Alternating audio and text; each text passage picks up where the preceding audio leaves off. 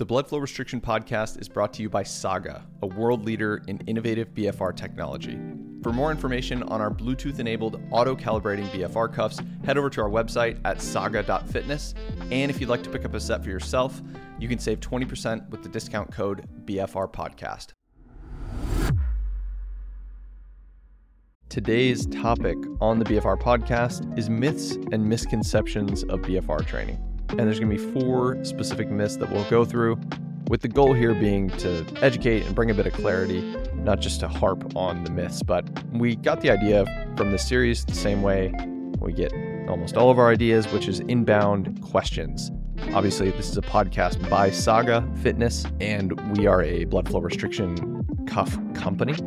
And consequently, we get a lot of questions in the inbox from customers or prospective customers around implications of BFR training. And of course, we end up addressing quite a few myths. So the goal of this podcast is to maybe create a one-stop reference source for a bulk of them. And again, there's four specifically that we're going to go through. So what we'll do is highlight the myth and talk about where it came from. So kind of the origins of the myth. In other words, what about it kind of makes sense, maybe the partial truth to it, and then we will realign it to reality. So that is the goal of the episode, starting with myth number one, which is BFR is dangerous.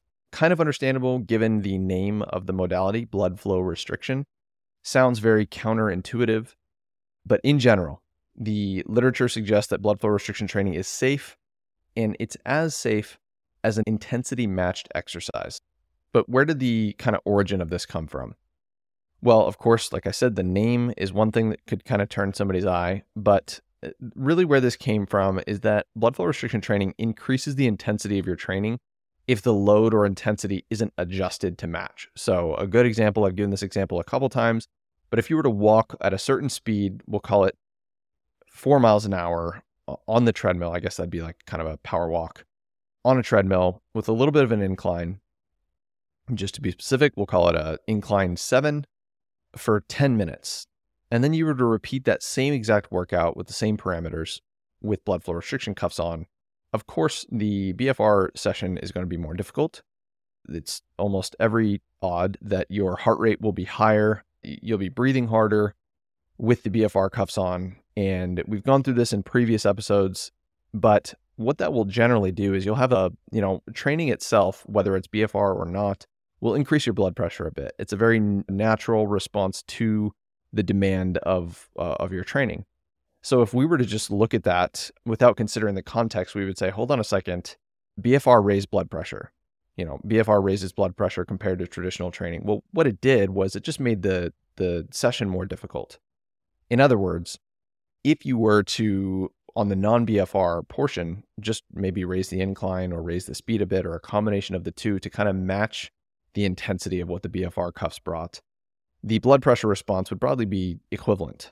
And, any other physiological parameters would be pretty equivalent, which is to say, if you just look from afar and make a judgment call on blood flow restriction, you'll notice that there are some physiological changes that would happen. But in instances where the load or intensity is matched, we'll generally see no difference or no discernible or significant difference in things like blood pressure between the BFR and the non-BFR group.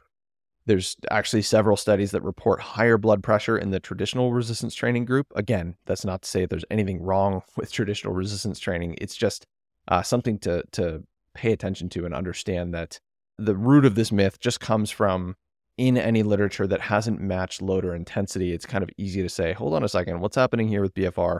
Why was blood pressure increased? Beyond things like blood pressure, there's muscle damage. There's a couple different ways that we can measure markers of muscle damage. And again, if you were to perform the same, you could do this. This has been done many times, and not just in BFR literature, but kind of a crossover design where you have a subject put a BFR cuff only on one leg and then perform the same workout. There's going to be much more damage and disruption in that limb because, they're being taken closer to failure on that leg because of the reduced oxygen and blood flow into the limb, and probably the cell swelling that's happening from blood leaving the limb. So again, if you were to just look at that broadly, or if you were to look at two groups who do the same exact resistance training session, one of them with BFR cuffs on and one group without, you're probably going to see greater markers of muscle damage in the BFR group, unless, again, they were to match and increase the load on the non-BFR group. So that's sort of the origins of where people may have made the incorrect assumption that BFR is dangerous. But BFR has been studied directly now, even on elderly patients with congestive heart failure, at least 3 times that I'm aware of. And there were no adverse effects in any of these studies. The central theme here is just that BFR will increase the intensity of your session. So its safety is broadly equivalent to non-BFR training of that intensity. Of course, we put this disclaimer at the end of every episode, but I'm going to include it here given we're discussing safety. This is not medical advice, and if you have a history of DVT or blood clots, speak with your doctor first, or if you have any concerns about applying BFR as a modality, this is just a literature review on the current landscape of blood flow restriction training, and again, not medical advice. But with that out of the way, let's move on to myth number 2, which is that BFR is only for rehabilitation. So that's obviously where BFR got its start from a research perspective, but the applications extend far beyond injury recovery. And just think about this logically, you know, if we ask ourselves, well, why is it beneficial for injury rehab? Well, it allows you to gain muscle and strength at lower loads. And that should beg the question, okay, well then, if it can do that, then when else would it be beneficial? We've gone through this. We have a full episode called 4 Situations to Train BFR. But one instance would be, you know, think about deloading. When you, for one reason or another, heavy loads are too much systemic fatigue for either systemic fatigue for you to handle or for your joints or connective tissue to handle. Brief pause. If you're enjoying the BFR podcast and want to learn more about BFR training, we've put together a free BFR ebook for you. The comprehensive guide to BFR training covers everything from basics of BFR physiology to benefits, protocols, research reviews, and more. You can find a link to download it in the show notes or directly on our site at saga.fitness. All right, let's get back to the show. Another one would be when you have a time constraint. Generally, BFR, you can get achieve a certain stimulus in a shorter, a more compressed time window because the rest intervals are shorter and the rep ranges are higher. And what the higher rep ranges lead to is just, well, you don't need to spend as much time warming up as you would training at, you know, the 5 to 10 rep range. And then when weights aren't available. So that's another situation where BFR makes a lot of sense. If you're traveling, you know, limited access to weights, maybe you just don't have a gym membership. In general, the added stimulus of blood flow restriction cuffs will help you get more out of your limited or body weight only training session. But, you know, if you want more detail on this, you can look at our podcast called, I think it's When Should You Train BFR? 4 Situations to Apply the Modality, something like that. And that's myth number 2, that BFR is only for rehab. Myth number 3 is that BFR itself will directly make you stronger. But wait a second. All the literature seems to suggest that BFR can increase your strength at low loads. That is true, but nothing can replace heavy resistance training. If your goal, if you're a power lifter or somebody who's, you know, max strength is the goal, you cannot get around moving heavy weight. Will you get stronger? Will most people get stronger applying BFR to their resistance training? Sure. It'll allow you to put on muscle, and muscle, larger cross-sectional area of muscle generally comes along with an increased capacity to produce force, but there are neural adaptations that you need to begin to move heavier weights. The only way to build those adaptations are to move heavy weights. So if somebody comes to me and says, my goal is to get as strong as possible, I'm not going to prescribe BFR training as a primary modality in their training. There's a reason why, you know, powerlifters, you don't see them training under BFR for their squat, bench, and deadlift sessions. Of course, there's a time and a place.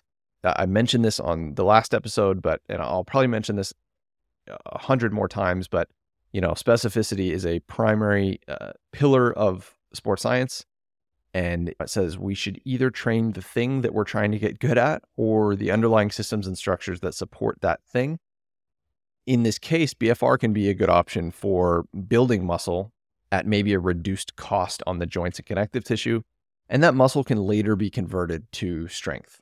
So maybe in the case of a power lifter who's further out from competition perhaps, and is just needs a break on the joints and connective tissue, feels like lighter loads are the move for now, this is where BFR can make sense, because it can allow this athlete to accumulate some volume, continue training even when maybe fatigued or connective tissues too disrupted, etc. And it can allow that athlete to build or maintain muscle during that time period. But overall, I think just the myth should be dispelled that, you know, it's not that BFR can't make you stronger. It's that it should be pretty far down on your priority list. If your goal is, if you're trying to be a power lifter, you're trying to move as much weight as possible, you need to prioritize heavy lifting first.